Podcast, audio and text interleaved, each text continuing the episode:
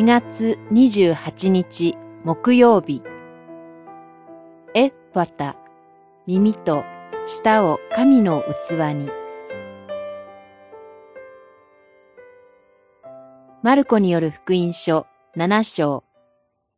そこでイエスはこの人だけを群衆の中から連れ出し、指をその両耳に差し入れ、それから唾をつけて、その下に触れられた。七章三十三節耳が聞こえず、舌の回らない人は、自分で主イエスのもとにやってきたわけではありません。周りの人々が彼をイエスのもとに連れてきました。周りの人々の熱い思い、祈りです。その人々の思いを主イエスはしっかり受け止めてくださいました。ここで癒された順序を覚えたいのです。まず耳、そして舌でした。まず神の言葉に聞くようにされました。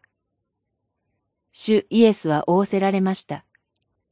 人はパンだけで生きるものではない。神の口から出る一つ一つの言葉で生きると。マタイによる福音書四章四節子供の人格は親の言葉の中で形作られていきます。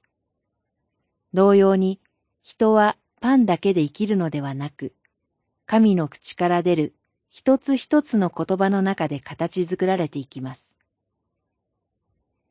主イエスは私たちの心の耳を開き、聖書を通し、神の言葉に聞くものへと導いてくださいます。